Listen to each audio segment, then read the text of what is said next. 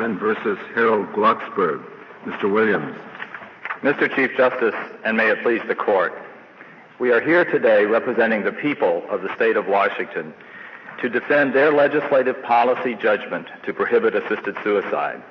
The constitutional concept of ordered liberty requires the drawing of clear lines to delineate that conduct which is permissible from that conduct which is not. The Washington statute prohibiting assisted suicide was forged at the common law, tempered by centuries of legal traditions, and ratified by recent legislative action and by a direct vote of the people of Washington. The same prohibition has been enacted by the legislatures of virtually every state, and the line that it draws in the end of life context is supported by the organizations of the healthcare professionals who care for the sick and dying on a daily basis. The issue here today is whether the Constitution requires that the social policy developed by Washington voters must be supplanted by a far different social policy, a constitutionally recognized right to physician assisted suicide that is contrary to our traditions and overrides the important state interests that are served by the Washington statute. In contrast to the clear line that is drawn by Washington law, respondents offer a line that is unstable and inconsistent with the concept of ordered liberty. It is inconsistent with liberty in three respects. First, it is limited to a very few of our citizens. Secondly, those few must justify their exercise of this so-called constitutional right.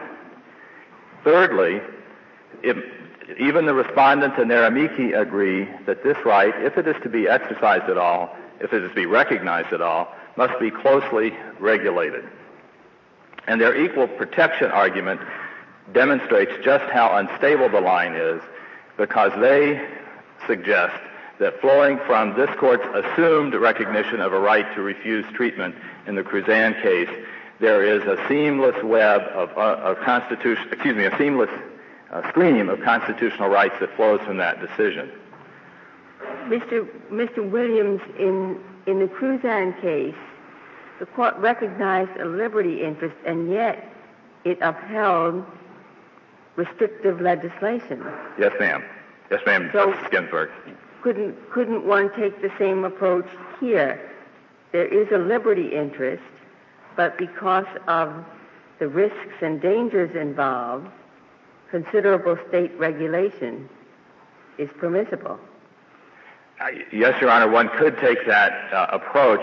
The problem that that would create by recognizing a liberty interest is that many states are considering whether to move the line by legislation. And in fact, our sister state of Oregon has done just that. And the beginning of a recognition of a liberty interest may limit their flexibility to deal um, with uh, this complicated area. Uh, we agree that even if you find the existence of a liberty interest, that the same important state interests that were present in Cruzan are present in this case and would justify the statute nonetheless. The bottom line of Cruzan was to uphold precisely what the state did. That's exactly right, Your Honor. Uh, what are the state interests you would argue support uh, the law here in the event that a liberty interest is recognized? Well, there, Your Honor, there are three important uh, state interests that are involved. The first one is life, uh, which includes the state's interest in prevent, a subset the interest of preventing suicide. And in the hierarchy of constitutional values, certainly the protection of life is the highest. In fact, one could argue that that's why people organize into communities, into civilized societies, is to protect life. Uh, the second one is to prevent abuse and undue influence, and certainly um, the risk is higher in the physician-assisted suicide context than it is in the refusal of treatment context. And thirdly, there is a strong interest in regulating the medical profession, precisely because physicians have the capacity to uh, injure or perhaps cause the death of their patients, the state has an important in- interest in maintaining a clear line between physicians as healers and curers and physicians as uh, instruments of death of their patients. And we believe all three of those interests uh, together, or frankly, any one of them separately, would support the uh, state legislation in this state. Mr. Williams, taking the second one separately, uh, the, the, the fear of, of abuse, The, the argument runs in various forms that if, if what the, uh, uh, what the, the, the two courts of appeals so far have recognized prevails, the risk is uh, that, in fact, the, the practice of assistance, so-called, is going to uh, sort of gravitate down to those who are not terminally ill, to those, in fact, who have not made uh, a, a truly voluntary or knowing choice. Uh, and, and ultimately, uh, it's going to gravitate out of physician-assisted suicide into euthanasia. One of the difficulties that I have with this case and with the one that follows it is I'm not sure how I should weight or value that risk or those risks. Uh, what the argument raises is, is, is plausible. I mean, it's, it's easy to see, but I don't know how realistic it is, and I don't know how much weight to put on it. What should I do? Where should I look, or what methodology should I pursue uh, to try to solve my difficulty? I would make at least two suggestions, Justice Souter. Uh, first, look at the respondent's equal protection argument and contrast that with the doctrinal support that they offer for a liberty interest in this case. The doctrinal support that they offer does not provide the limitations that they suggest should be in play with respect to this liberty interest. Yet their equal protection argument that equates the withdrawal of, of, of uh, medical treatment, in effect, which is a time-honored right under our common law, uh, with the physician-assisted suicide, uh, when assisted suicide itself was contrary to the common law, it was a common law crime, and yet they equate those two. While these respondents may say that what they are trying to do is limit this to a narrow class, the next case will argue uh, much the same as they have that it should be extended, perhaps to the chronically ill, perhaps to those who uh, to euthanasia for those who can't administer that. And in fact, some of their amici have acknowledged. Let, let, let me let me direct you into a, a narrower channel. Um, I, I, understand the let's say the, the problem of doctrinal slippage, which is what you're talking about here. But there's also a just kind of an empirical component. There's a prediction about what in fact would happen even if the doctrine is maintained pure, even if we draw a line and that line is never going to be crossed. What basis do I have for evaluating the claim that in fact, apart from doctrine, this slippage is going to occur and that in effect the innocent are going to die as a result of this? Well, again, the second, the second suggestion I was going to make would be to look at the district court decision in the case involving the Oregon statute, where the district court noted that the proponents of the Oregon law, which is limited in the same way that these respondents uh, suggest it should be to the uh, terminally ill, but the proponents of that law acknowledged in that district court proceeding that they intend that this was a first step and that it would be extended by statute. But that's, that's a variant. I think that's a variant of the, the sort of the, the, the problem of doctrinal slippage this is step one and, and they have step two or three or whatever in mind. My, my question is, let's assume that there isn't going to be doctrinal slippage. Let's assume that we're simply evaluating the argument that if you recognize what is being requested now, in fact, what will happen is that people who don't consent, who are not terminally ill, who do not even self-administer, are going to end up dying as a result of this. What, what empirical basis do I have for evaluating that argument? Well, there's no empirical basis in our country, of course, because we do not have a history of recognizing that. And I Is there don't... anything beyond the, the, the references to the Dutch experience? Well, there's the references to the Dutch experience, which are, I think, important and, and telling in terms of modern history. And of course, there is uh, the German experience in the early 1930s. What about the Australian? Wasn't there something about Australian law? The Northern Territory of Australia, Justice Ginsburg, has authorized by, by statutory action a form of uh, physician-assisted suicide. And I think a state may legitimately create an exception to its homicide laws for physician-assisted suicide. And if it is subject only to rational basis rule uh, uh, review, then I think that the line could be maintained at the terminally ill. The Australian proposal was not as the result of a judicial decision, I take it. And that's my understanding, Mr. Chief Justice. And neither was the Nether- whatever the legal status of the Netherlands.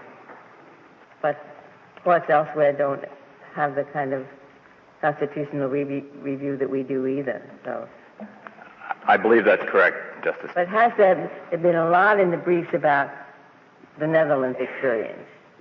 There is this um, limited legislation in Australia. Has, has there been any evidence about what's going on to, under that legislation? I think that legislation is so new. My understanding it just became effective in this past year in 1996 that we don't have. I'm not aware of any. Um, May I ask you a question? You referred to the uh, your sister state Oregon's experience, and one of the most powerful arguments in support of your position in this case is legislatures might adopt uh, the remedy rather than the courts.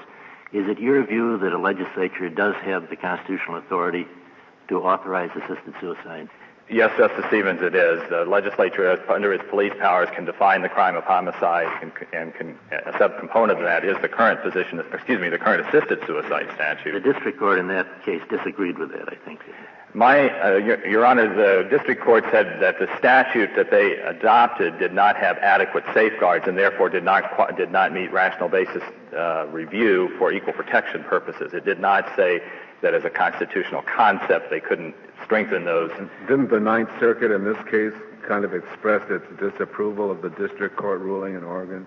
That's correct, Mr. Chief Justice. Judge Reinhardt. Of course, you're not endorsing the Ninth Circuit's position. That's. Justice you, you Stevens, let me be perfectly clear on that. You, you indicated in your response to uh, Justice Ginsburg that if we assumed a liberty interest, but nevertheless found uh, that the very substantial arguments you made outweighed it, uh, so that the uh, Washington laws would remain in effect, that this would somehow be confining um, to legislators and regulators. Uh, I wasn't quite sure that I, I, I follow that. I understand the doctrinal significance of, of, of, of the suggestion that was made.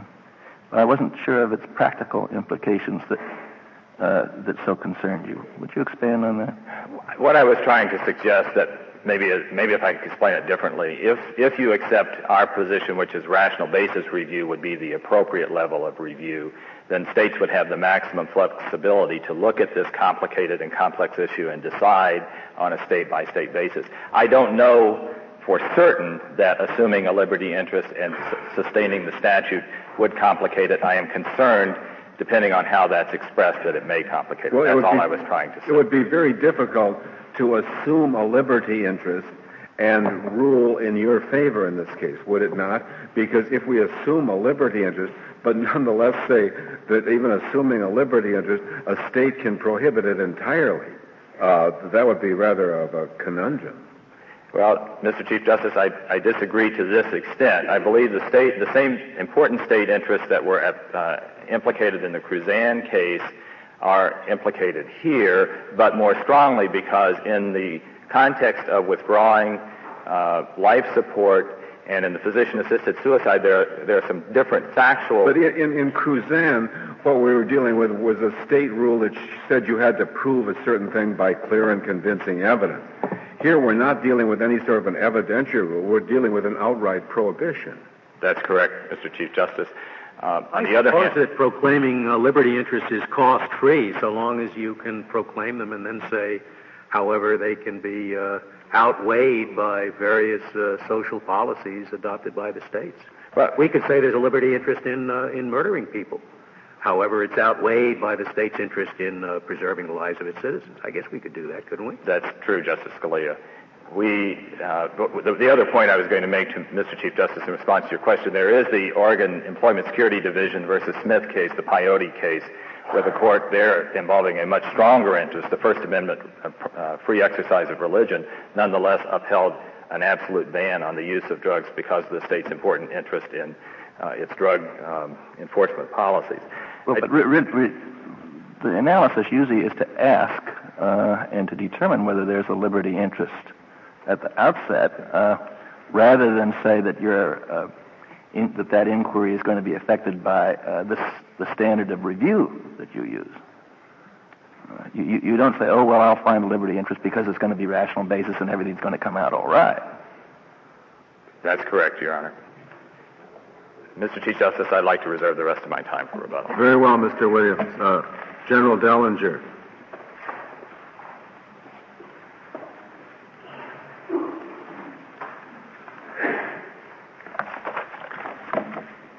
Mr. Chief Justice, and may it please the court. General Dellinger, these last questions, of course, really should be addressed by you because it's your brief that takes the position that there is a liberty interest, but nonetheless, the law should be uh, upheld.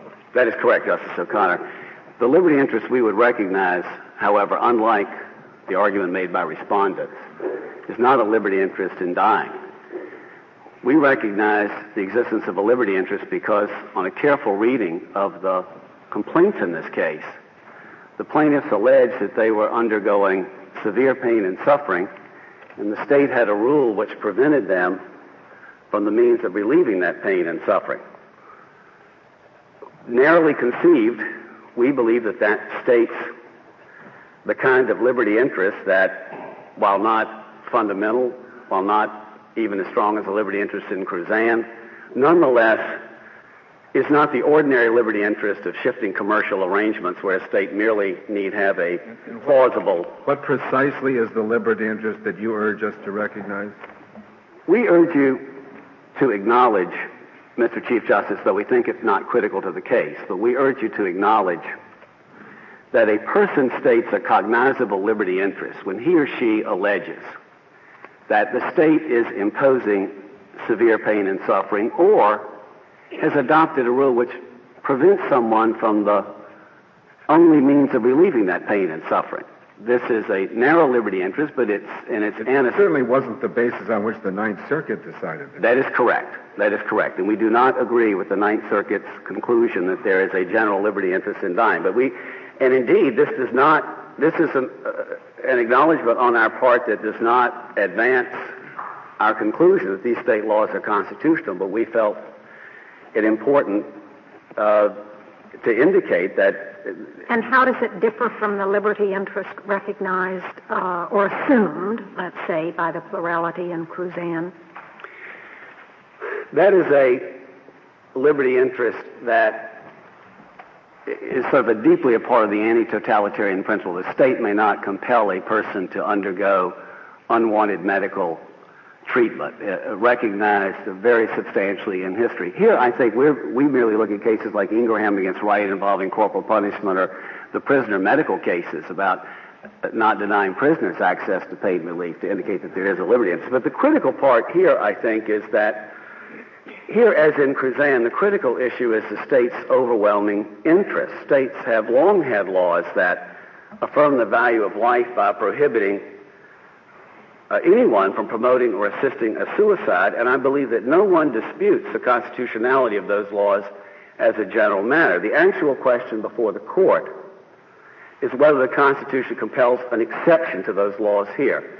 In our view, it does not. The Mr. Dellinger, we've always had such laws, uh, and uh, you go back as far as Blackstone and find Blackstone saying that uh, suicide is not excused even when committed, quote, to avoid those ills which persons had not the fortitude to endure. Uh, when is it that you suppose this liberty interest uh, that didn't used to exist sprang into existence? When 1963? What what year do you think it uh, it uh, came to be? 1790. I'm, I'm, I'm, the answer is not uh, not in jest. The liberty interest that we suggest, unlike a, the generalized liberty interest in defining the time and manner of one's death, and, and we would have made our oral argument easier if we had just gone along with the states on this. But but but in fact, we believe that that if one alleges the kind of severe pain and agony that is being suffered here and that the state is the cause of standing between you and the only method of relieving that, you have stated a constitutionally cognizable liberty interest to which a merely plausible response is not true. If the state, for example, Justice Scalia, barred all pain medication for the terminally ill on a theory that we thought was merely plausible, uh, we, we think that you would need something more substantial. Not perhaps a compelling governmental interest, but but that but, has nothing to do with that has nothing to do with suicide. It has nothing to do. That with, is correct. With a continuous tradition in our society, if not indeed in all Western society, against against. That is correct. I think our difference is is uh, uh, is is perhaps only one uh, of where the greater analytical clarity comes. If we put this on the side of uh, the state's compelling interest. Because here, I think what is critical is that if this, while the individual stories are heartrending and make the case for an exception one that strikes a resonant chord for many people, it's important for this court to recognize that if you were to affirm the judgments below, lethal medication could be proposed as a treatment, not just to those in severe pain, but to every competent terminally ill person in the country. Well, General, it, it could. The problem that I'm having, is, as my earlier question indicated, is I, I don't know how to weight this probability and this risk. Help me out on that. Justice Souter, it is said that the risks that, that are suggested, I think, by all of the parties uh, are best weighed by you with the understanding that no American jurisdiction has ever recognized physician-assisted suicide as a lawful practice, so that there's no experiential basis for the conclusion that there could be adequate safeguards to protect those um, who are suffering from depression and who may request lethal medication because of untreated depression, which is. that, that might be a, a perfectly legitimate argument for saying that uh, on, the, on the subject of recognizing the, the, uh, the, the, uh, the, the, ultimate cognizability of, of new substantive due process rights, uh, timing is a legitimate factor in what the court does. And maybe, in fact, you might argue, the court should wait until it can know more. It would before be it passes yes. ultimate judgment. Yes, it, it, in light of the multiple uncertainties we referred to in our brief, it would be, I think, a grave mistake for the court to impose on 50 states such a market transformation that had never been tried by even a single state. General Dellinger, now or ever, because this case raises that very basic question of who decides. And is this simply a question of waiting for more experience abroad or in Oregon? Or is it, well, what is your position? Is this ever a proper question for courts as opposed to legislatures to decide? Justice Ginsburg, we believe that the states have interests that are enduring that would sustain a decision by the state simply not to introduce lethal medication. It is. No, but you say you say only if we agree with the states. You say there is a liberty interest which which which tosses the whole matter into this court, so that it's up to us to decide whether indeed the states are right or wrong that this is a dangerous practice.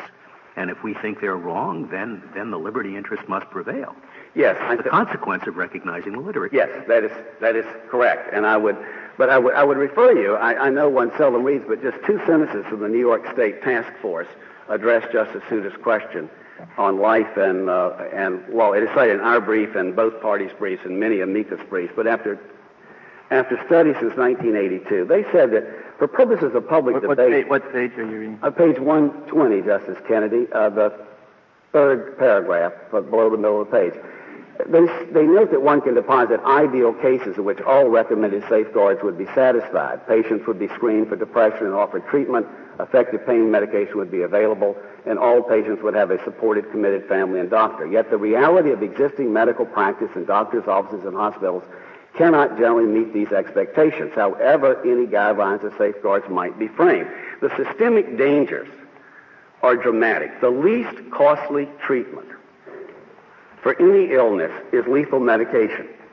And the medical profession tells you in briefs from the AMA, the National Hospice Organization, the American Geriatrics Association, the Nurses Association, that we have a system in which we are struggling to try to provide proper treatment for pain and for depression. Someone who is not treated for pain is not in a position to make the kind of decisions they need to be so forced what, to make. What, what should I make? I, I, thought in these very helpful briefs, and there were so many helpful briefs, uh, the statistics and I'm quite serious, they're very helpful, the, the, on, on, that worried me the most, that says that only between 1% or 2% of possibly all people need die in pain.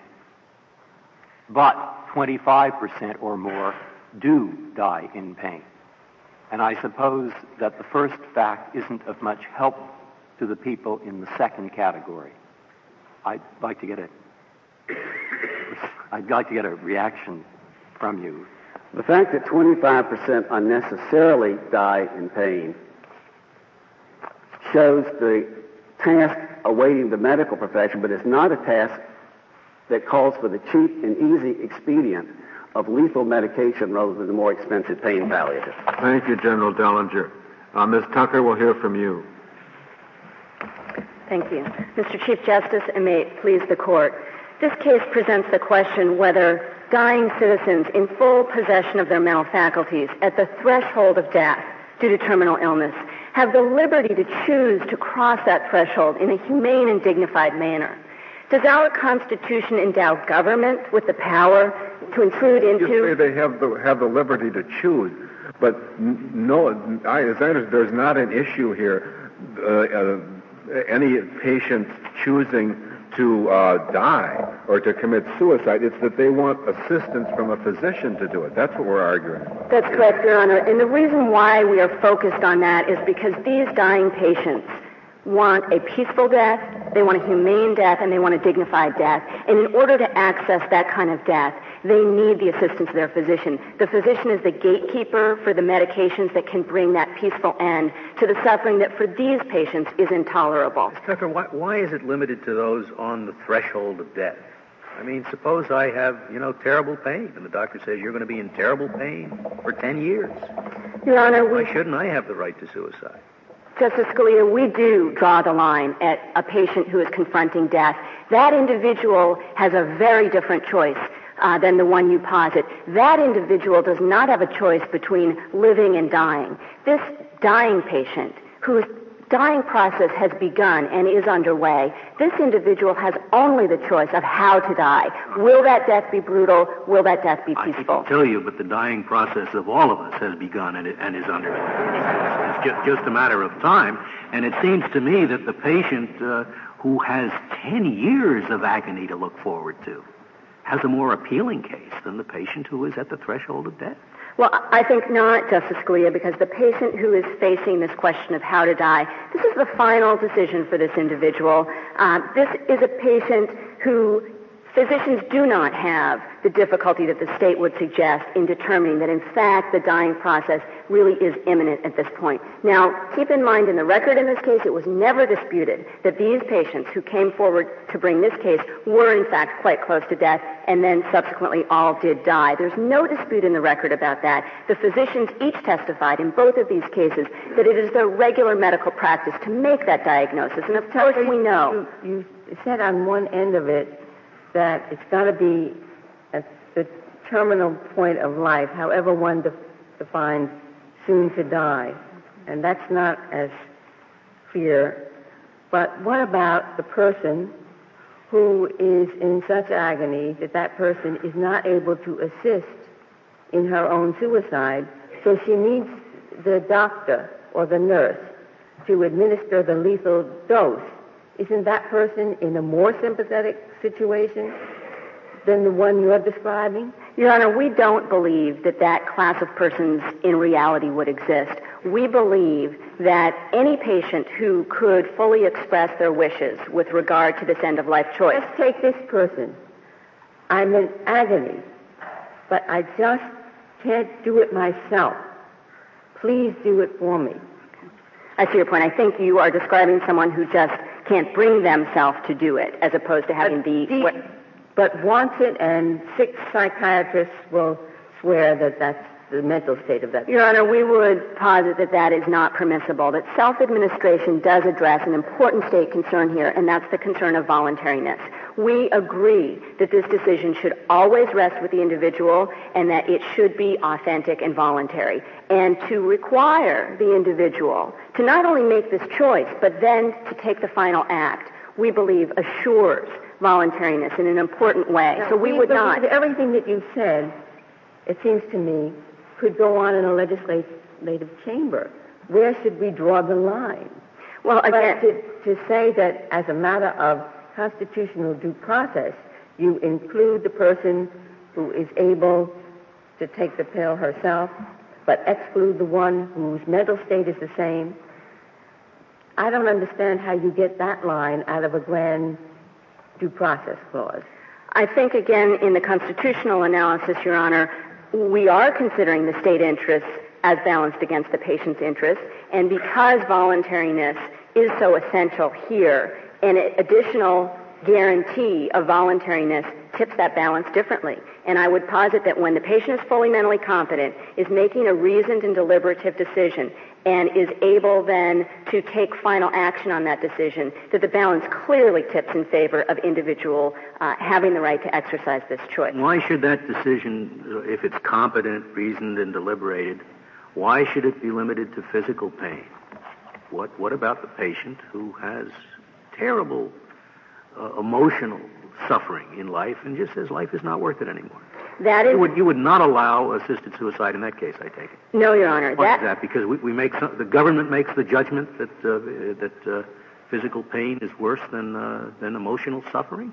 Your Honor, mental competency and freedom from a mental disability or instability, including such as a condition uh, like depression. Un- you don't have to be unstable to think that your life is not worth living, do you? Or, or is the government going to make that judgment? I think that mental competency here is a bright line, and that the, that decision as to whether the patient is mentally competent, of course, is a clinician's judgment. Assume mental competence and assume a patient who is thoroughly mentally competent is not at the threshold of death, is not in physical pain, but does not want to live anymore. Well, and again, that patient is not confronted with the choice that we address in this lawsuit. But I'm asking why you, how can you limit the choice you're presenting to us the, to the physical pain situation? That individual, if uh, intervention occurs and is not allowed to make this choice, may one day rejoice in that. It is an individual who has an expectation of life that could then be a fruitful and fulfilling life, which is not the case with a patient whose life is ending due to the progress of terminal illness.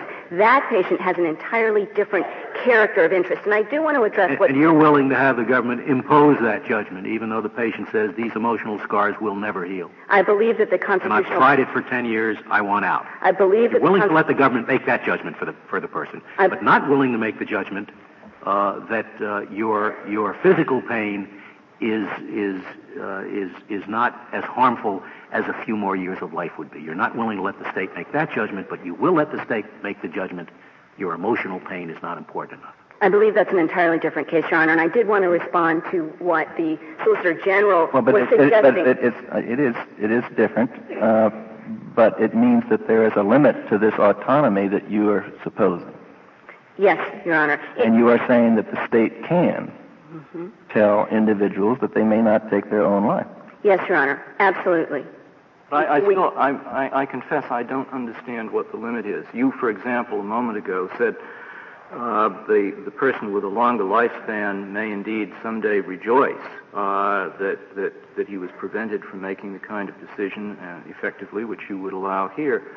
I mean, you can argue that of the of the terminally ill patient. I mean, we if, if we want to be anecdotal, we've heard anecdotes about those uh, who suffer and at the moment of death say, "I have fought the good fight." I mean, you can make exactly the same argument. It seems to me in, in each case.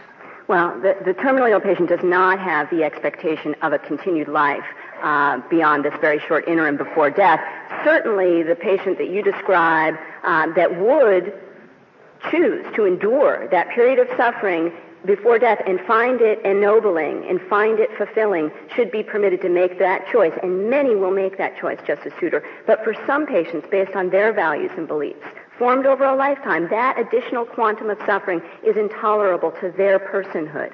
The notion your, your argument basically is an autonomy argument. Well, th- this I think will enable me to respond to Solicitor General's comment that what we're dealing with here is simply a liberty interest in avoiding pain and suffering. That absolutely trivializes the claim. We have a constellation of interest, each of great constitutional dimension. Yes, there is the interest in avoiding pain and suffering, and that, of course, was recognized as recently as in Casey as being an important feature in recognizing it is not only important, but it's essential it is to, essential. Your, to your definition of the liberty interest, and, and we don't understand how that squares, A, with the reasoning of the Ninth Circuit, uh, which ruled in your favor, and B, with this definition of autonomy, which you're asserting.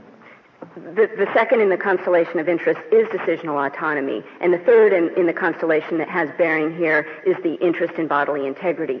Each of those separate interests is of constitutional dimension, and each has bearing here. Uh, going. Dr. May I ask you just to qualify one thing? You said formed over a lifetime. That's surely not part of your calculus. It could be someone who never thought a moment about this, but is in terrible agony, and would fit your terminal in, illness category. And I thought that the question Justice Souter was asking you is, isn't it possible that such a person could, at one time, even for a period of days, say, I want to die, I want to die, and didn't get the assistance, lives on and says, I'm glad that I didn't do that. Just like mistakes are made about people who commit crime. Isn't there the possibility of a person saying, gee, I really thought I wanted it yesterday, but today I don't? I think that's possible, Justice Ginsburg. I do think that it would be permissible for the state, in an abundance of concern in that regard, to impose a waiting period. It would be appropriate to ensure that this decision is reflective and that it is enduring. And that is a kind of regulation that certainly could be. That's could another be. thing, too, that you're talking about all these regulations, very tight regulations. For most liberty interests, we think of them as being free, not. And then, if you're asking a court to declare the interest, who is then to make all these regulations, the waiting period and what else? Justice Ginsburg, we are asking simply that this court recognize the vital liberty interest at stake and that it is a protected choice, but not asking this court to engage in legislation. We are not asking this court to uh, promulgate a code for regulation of the practice. N- not- we do not- think no. it should be left to the states. No, you're not asking that now, but surely that's what the next uh, couple generations are going to have to deal with is what regulations are permissible and what not if we uphold your position here. I, I, I think not, uh, Chief Justice Rehnquist, for this reason. Um, we do think it's appropriate for that experimentation to occur in the states. There is substantial consensus as to what form of regulation would be appropriate, and what I can direct you to in that regard is the um, amicus briefing by the state legislators. You're, you're, you're going to find the same thing, I suspect, that perhaps has happened with the abortion cases. There are people who are just totally opposed and people who are totally in favor of. And so you're going to have those factions fighting it out in every session of the legislature. How far can we go in regulating this? And that will ultimately, that will be a constitutional decision in every case. Well, I, I think that what we see when we look at the quite extensive proposed models uh, that are both in the medical and legal literature and have been presented to the court and discussed in some of the amicus briefs is that there's substantial agreement from all factions that Well, have joined in these no documents. doubt that it would result, if we upheld your position, it would result in a flow of cases through the court system uh, for heaven knows how long. I wanted to ask you um, whether it should enter the balance of state interest versus the interest of the patient here. Uh, that this is an issue that every one of us faces, young or old, male or female, whatever it might be. And all of us who are citizens and authorized to vote can certainly participate through that process in uh, the development of state laws in this area. Um, does that cause the balance in any way to shift, do you think? We are not dealing perhaps with an unrepresented uh, group, uh, a group of children or a group of women who have no other means to protect themselves, some specific confined group. This is something that affects all of us. I, I take your point, Justice O'Connor, but I do think that we are dealing with an issue, the literature is extensive on this, that ours is a culture of denial of death. And that people in our society do not deal with their own mortality until confronted with their death. And because of that, I think we do have some concerns that the political process would not be expected to work in, in a usual fashion. We also have the reality. The majority disagrees with you about that. W- I mean, if, if you're right about that scientific analysis, it's contrary to what the majority feels. And why shouldn't we fi- uh, follow the majority? We also have the problem, Your Honor, of the quite well established and understood underground practice of physician aid in dying, and that that is available primarily to the educated and the affluent who can access a Well, physician may- to may go provide them that to- assistance. May I go back to the reference in your answer to Justice O'Connor to the political process not working? It seems to me that in the prior cases in which we have spoken of the political process being imperfect, it has been imperfect for exactly the reason suggested by her question, and that is there were certain groups who simply did not get a representative fair shake for whatever reason. That's not what we've got here. The premise of her question, I thought, was, and in any case, I'll make it the premise of mine, is that everybody is in the same boat. And if, in fact, you are right about the pervasiveness of the denial of death, that, that denial simply reflects the way we are, and it seems to me that it's a perfectly legitimate reflection uh, when it finds its way into the legislative process. Is, is, is, there a flaw in that reasoning? Well, I think what I was getting at, Justice Souter, is that because there's the den- denial and people do not confront mortality until face up against it, you do not have um, a an activist component that is able to address that in the legislative process. When a patient is on their deathbed, they don't have the ability to become politically active, and that is part of the problem. I think then your we argument the second... there is somewhat inconsistent with the filings in this case. There are all sorts of active, uh, active filings of amicus briefs that indicate there's very strong political support for the contrary view. Well, and Ms. Tucker, isn't it true that maybe the individual hasn't thought about it, but most of us have parents or other loved ones, and we've lived through a dying experience mm-hmm. that forces us to think about mm-hmm. these things. This so the, the large question of the, why isn't age considered the same kind of suspect classification as race? Well, because we were all once young, we hope we will be old. It's universal.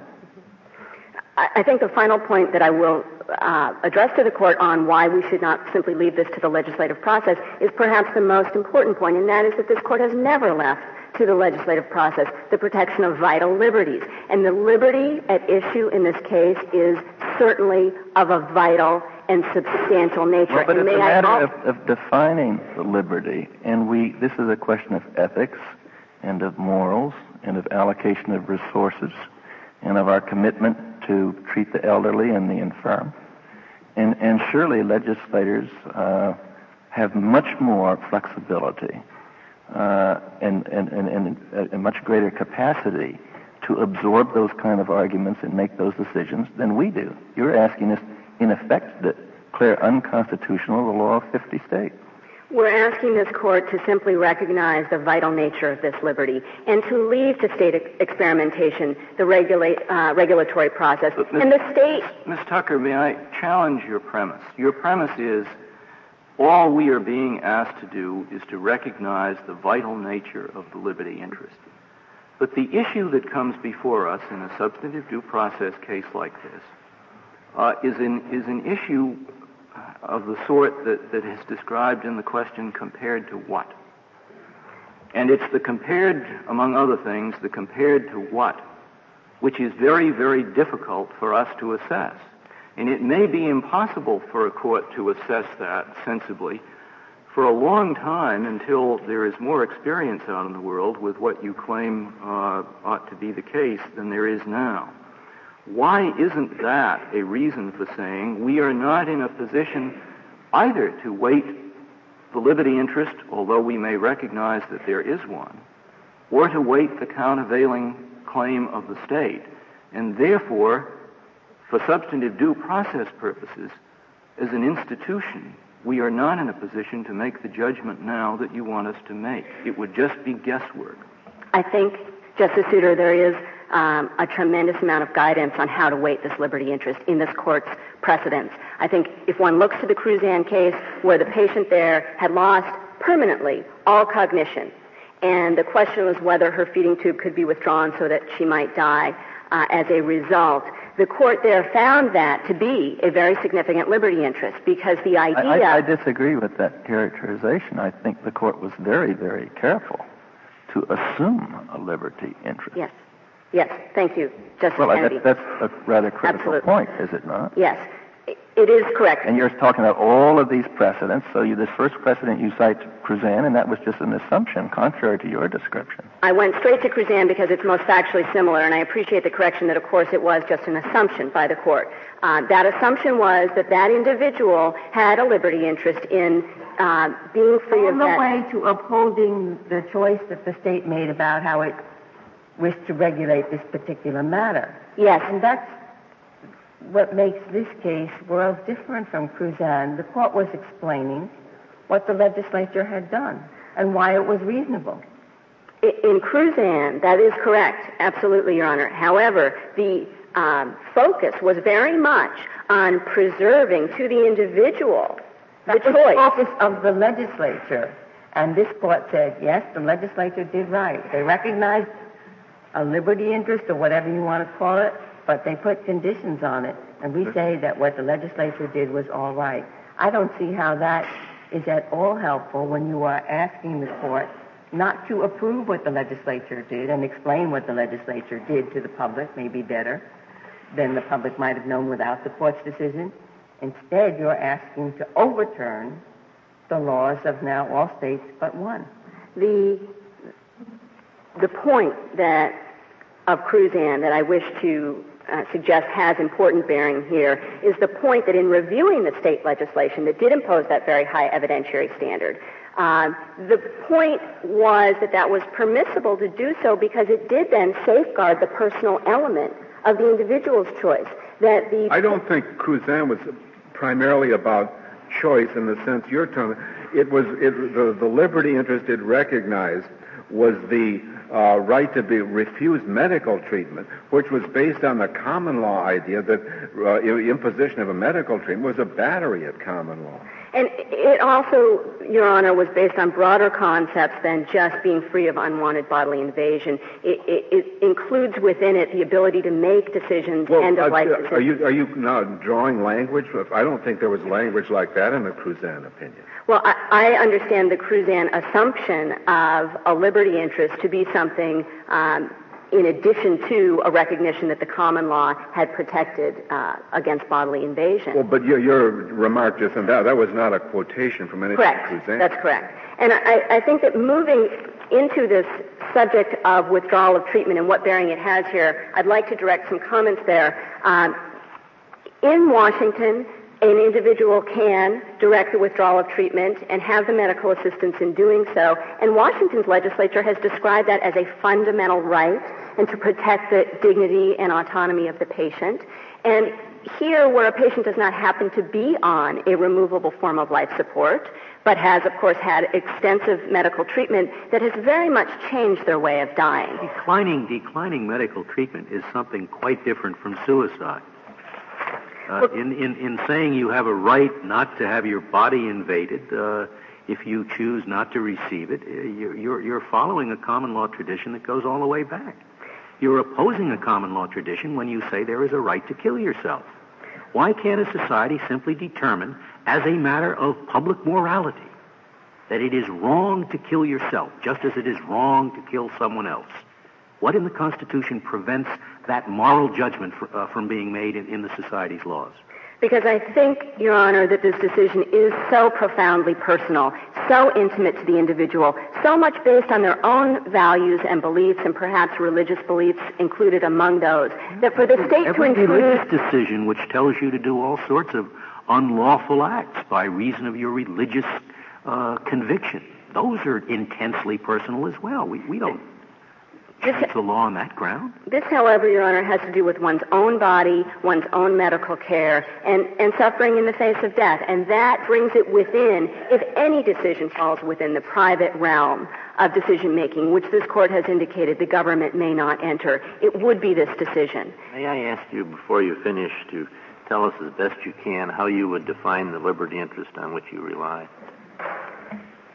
That, that this is a liberty, Your Honor, that involves bodily integrity, decisional autonomy, and the right to be free of unwanted pain and suffering, and that that constellation of interests gives rise to a vital liberty, at least of the level of Cruzan, if not higher. for this narrow class, because if you just describe those, as a lot of people would fit the category. but you say there are these interests, but we are going to draw the line at which we recognize these in- interests for this terminally ill group. Yes. Well, how do you get in, leave out the rest of the world Yes. who would fit the same standards? Yes, Your Honor. And again, that gets back to the fact that these individuals that are in the process of dying are confronted only with the choice of how to die. They are not confronted with the choice of should I live or should I die. That, that describes something, but I don't understand why that is a dispositive. I don't understand what that justifies. It is as if, Your Honor, the right that we claim here only ripens or matures when that patient is at Why? that stage. That's what you're saying, but why? I don't think that the interest is as weighty at that point. I think that the state's interests are greater, perhaps at a prior point where that individual may go on to lead a fulfilling life and contribute to society. This is not the case for someone who is right about to die.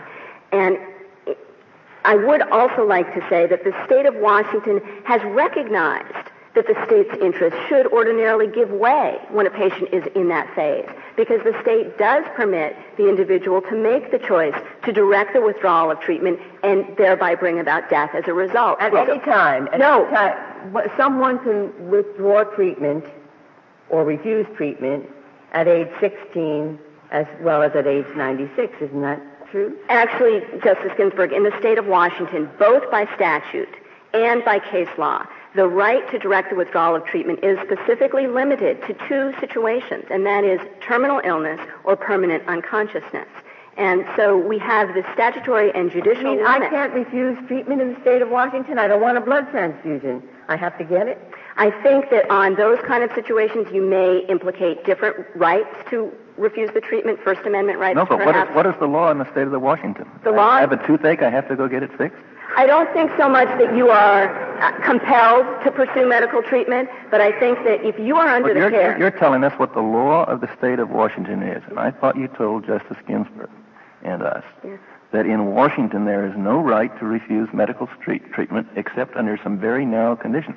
Uh, this may be true with comatose people or, or, or, or people in temporary shock, but I, I, I assume that Justice Ginsburg meant, and we're, we're interested here, our whole discussion is about those who are competent and have a voluntary choice. I I was pointing out that in the state of Washington, the right to direct the withdrawal of treatment is limited tightly to those who are terminally ill. Withdrawal which will result in death. Don't you mean withdrawal that will result in death? Yes, the withdrawal of life-sustaining treatment is limited to terminally ill patients and those that are permanently unconscious. And because the state has You- you mean recognized someone who is permanently, un- are you, aren't you talking about substituted judgment, basically? Someone who's permanently unconscious obviously cannot direct the withdrawal of anything. Well, we do that in the state of Washington, as many states do through the advance directive. So that this is the law that I'm referring to, is that advance directive law. But for patients who are competent, presently competent, it is limited to patients who are terminally ill. And it's the state's recognition that when that I think you'd have a pretty good case if you had some kind of kidney disease and said, I'm not going to take dialysis, or somebody offers surgery to remedy something that's going to be a serious, life threatening problem, and you say, thanks, but no thanks.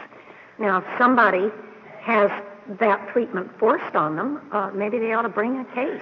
I, I I think in that context, Your Honor, the, the doctrine of informed consent would arise and the question, could the, would the patient consent to the treatment? And if the patient refused to consent, I do think it's possible that if that patient was appearing to refuse for suicidal reasons, that the state has the power to intervene in what would seem to be a suicidal act. And that's what I'm trying to suggest, is that it's not a, a completely unlimited and unfettered right to reject treatment. A patient who has a temporary condition that can be resolved through a short period of life-sustaining treatment and then go on to a healthy life is not a patient in the That's state of not an intensely personal decision. Well, it is, Your Honor. It becomes an intensely personal decision, you know, within a short time of death, and it's not an intensely personal decision uh, elsewhere. I don't think that it becomes less intensely personal, but I do think, as I've indicated in earlier responses, that it's a different choice for that patient. It is the choice of how to die when confronted by death that distinguishes it and, and does, in fact, uh, place it in a, in a separate category. I don't see. I don't see how you can separate out you know, the, the, two situations and say the state is entitled to impose its will despite the preferences of the individual uh, at, at one stage and with respect to some pain and suffering, namely physical, but is not, enti- uh, uh, is not entitled to do it then, but is entitled to do it in other situations when the person has emotional trauma or when the person is further away from death. It seems to me in both cases uh, it's an intensely personal decision, and if you want to leave it to the individual, your argument should be much broader than what it is. Consider that a question if you wish, an answer.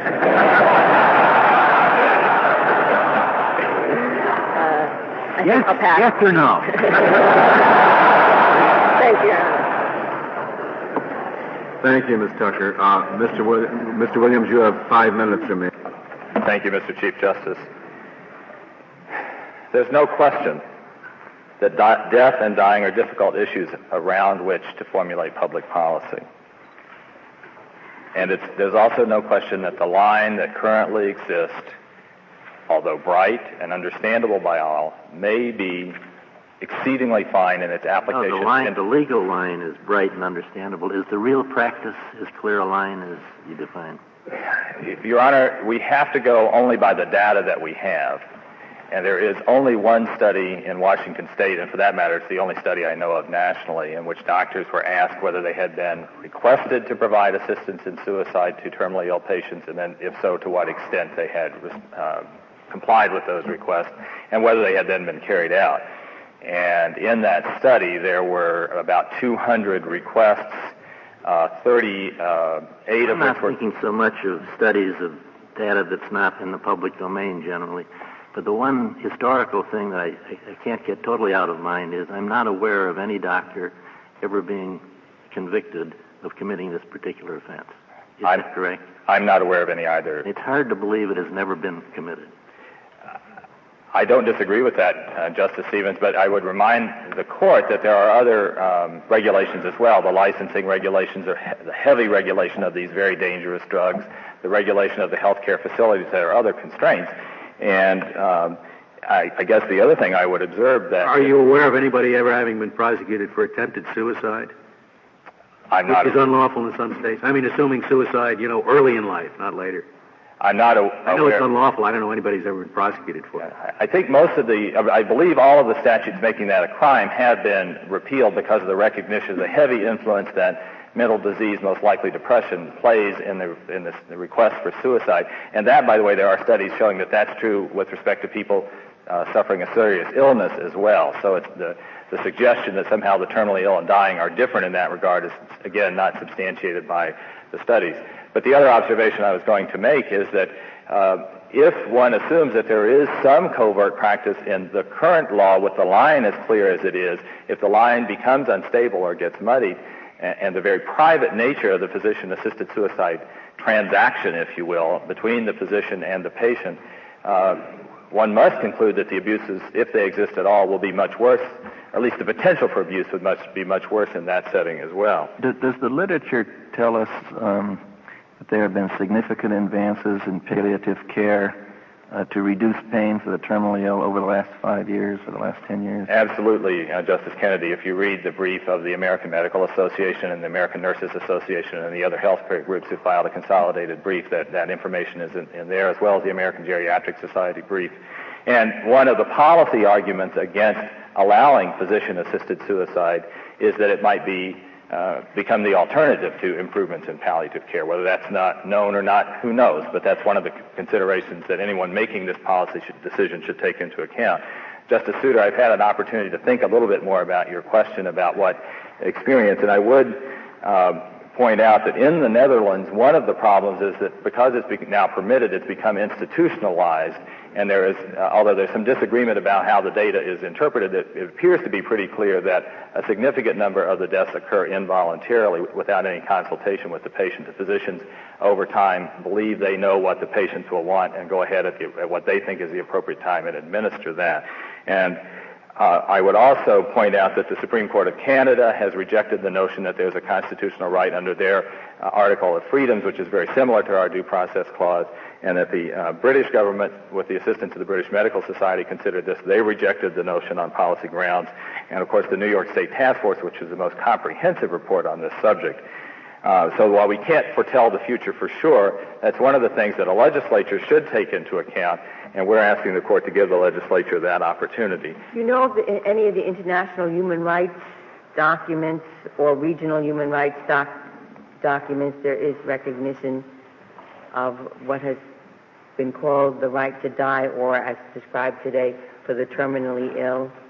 I am, I'm sorry, Justice Ginsburg, I don't know of any such thing, but I don't want to represent that I have a comprehensive knowledge on that. The other point I would make is in the withdrawal and, and refusal of treatment, the advocates for the handicap would suggest that that's become institutionalized and that, there was an article in the Post on Sunday suggesting that uh, handicapped persons who are admitted to hospitals are routinely um, or not routinely, but upon occasion at least, sort of coerced into uh, Mr. Williams, your, your time has expired. The case you. is submitted.